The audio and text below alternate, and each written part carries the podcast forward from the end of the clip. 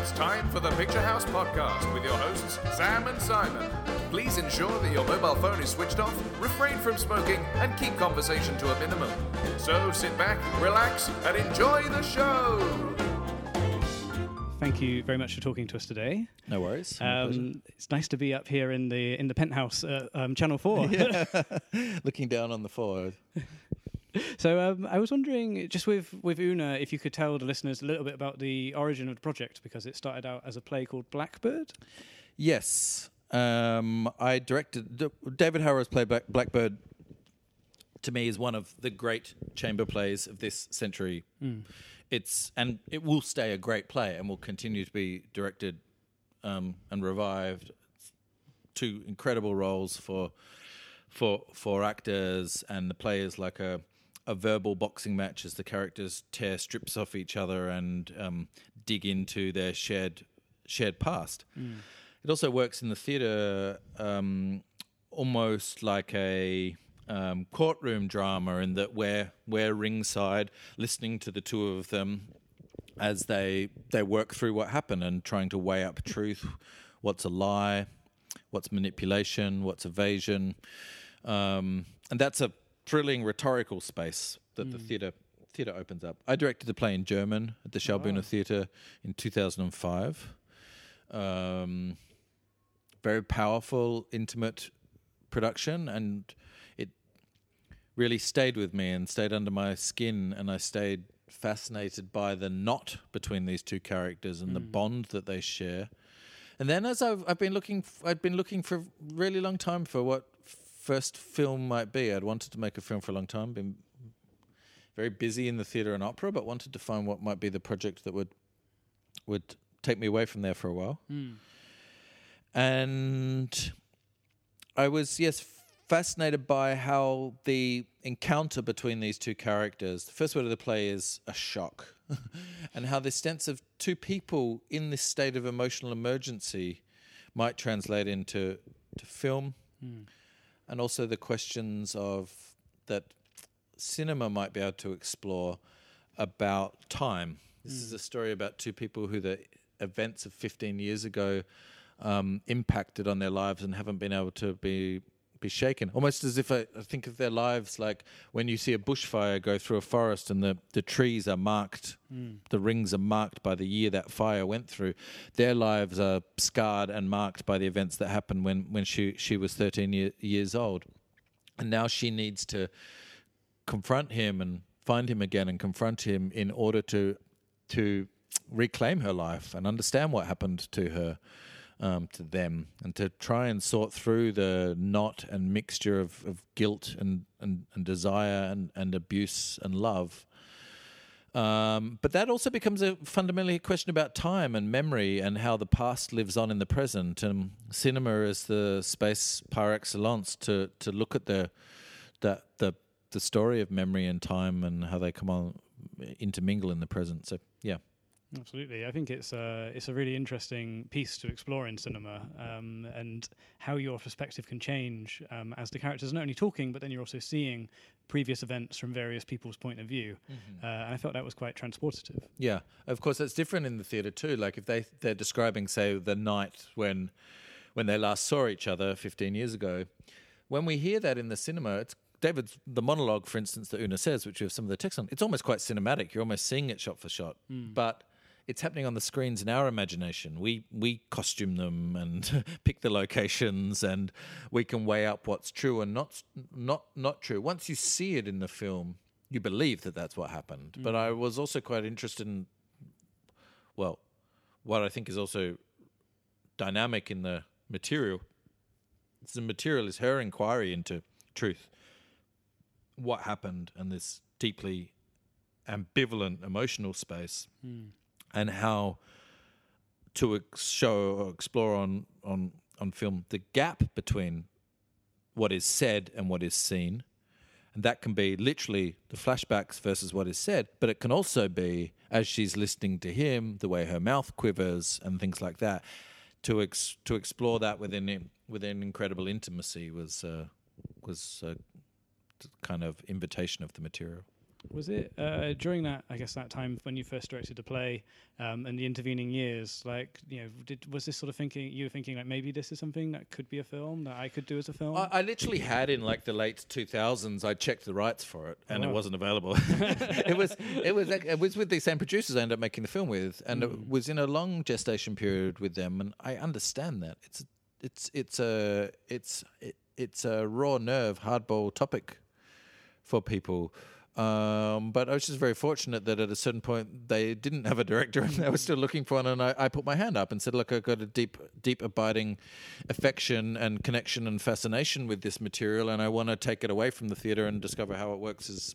As, as a film and open this up, and uh, David Harrower, the producers Jean Doumanian and Patrick Daly knew my work in the theatre because they also produced theatre in New York and they'd seen some of my theatre in New York and here in London. And David Harrower had also seen produ- some productions of mine here at the Young Vic. And so we began a good dialogue, and an exciting dynamic dialogue began with, with David about what it what it what it might become, and it kind of went from there. But yeah, I'd thought about it more just in like that kind of um, uh, you know the radar ping when you're looking for for what the project is you know when you're looking for a story and it kept sort of still pinging on my radar and I was like ah damn someone else has got that so it it uh, the stars aligned in the, the the right way and the material came back to me and I'm a firm believer in magic and accidents and the the right ones happened on this so I think uh, making a film is a lot of those, and it Yes. feels like you know this is it's part of what an excellent journey to have been on. Yeah, absolutely. And in a way, I think it was kind of cool that I like I I after making the film in 2005, I didn't go straight and make so making directing the play in mm. 2005. I didn't go straight and make the film. It's 10 years later, mm. and yeah, I thought about the film sometimes those years, but I was busy with other things. So what it did was the seeds were really buried deep down mm. and i think uh, also cool thing happens when things are and there wasn't even a pressure on them to become anything because i didn't know if i'd revisit them Yeah. but but the play was buried inside me so when david and i began work on it it was really was really cool to kind of realize, oh wow, that's I've been thinking about that on some subconscious level all this time. So when we began unpacking it, I wasn't beginning from the beginning, but nor was it fresh. So I wasn't burdened by the experience of exactly the interpretation of myself and those two actors in Germany. But but we were able to kind of begin from from from a a place where um, I already knew the material inside out, and it meant also in a task that David and I set ourselves from in a way to liberate the the material from the play and let it become entirely its own thing as a film was something he and I both felt very very strongly about, and that's a very generous thing from a writer of a play.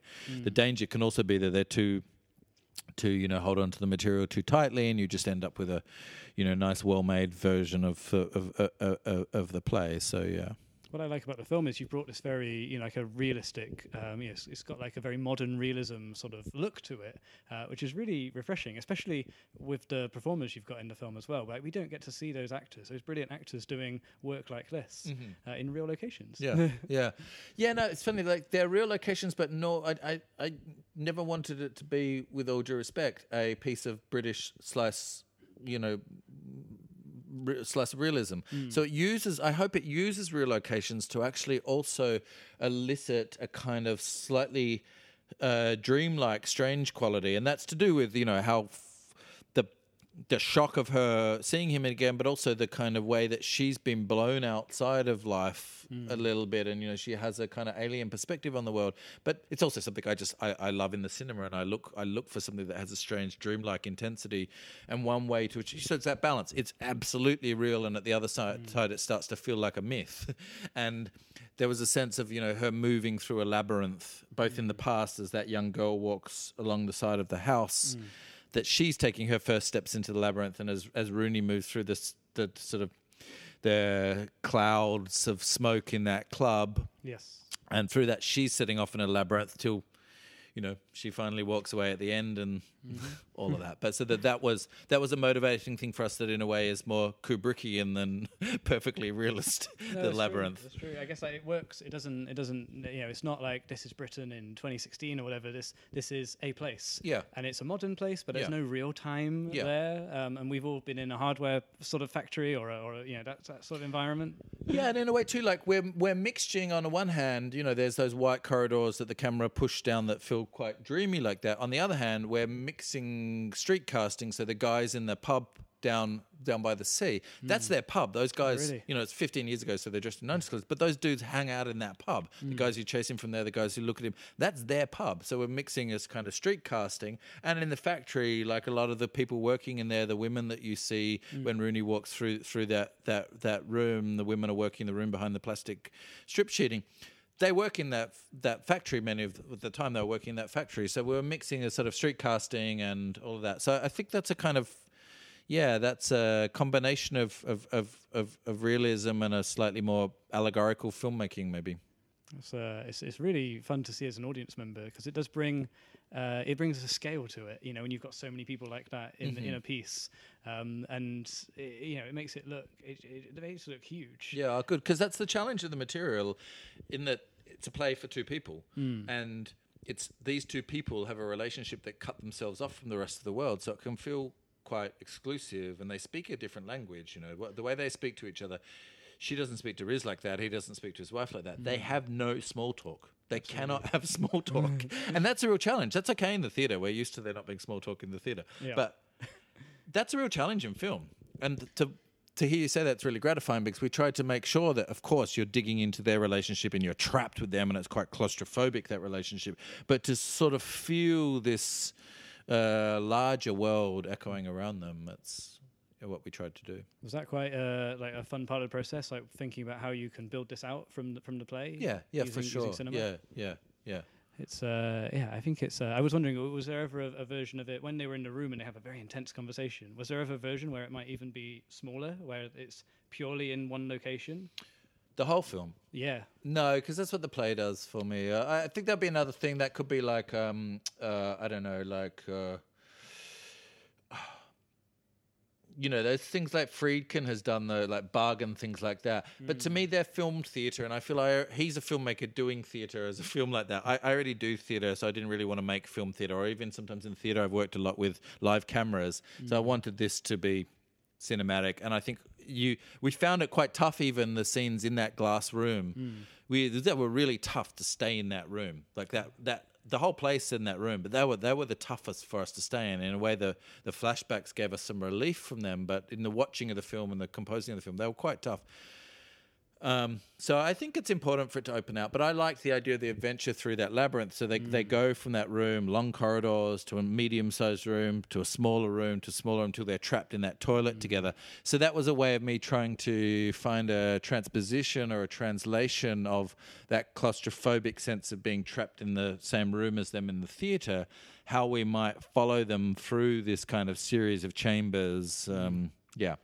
I love the shots of um, them going down like the, the aisles in the warehouse. Yeah. and, like it just looks so huge and so daunting. Yeah. um, I think we need to wrap up, but thank you so much for talking to us today. My pleasure. Uh, Thanks a Best lot. of luck with the film. Yeah, thank you. Thank you. You have been listening to the Picture House podcast, a Picture House's production brought to you by Picture House Cinemas. We would like to thank everyone who works at Picture House Cinemas and everyone who has ever attended a screening of a film at a Picture House cinema. Thanks for listening and see you next week.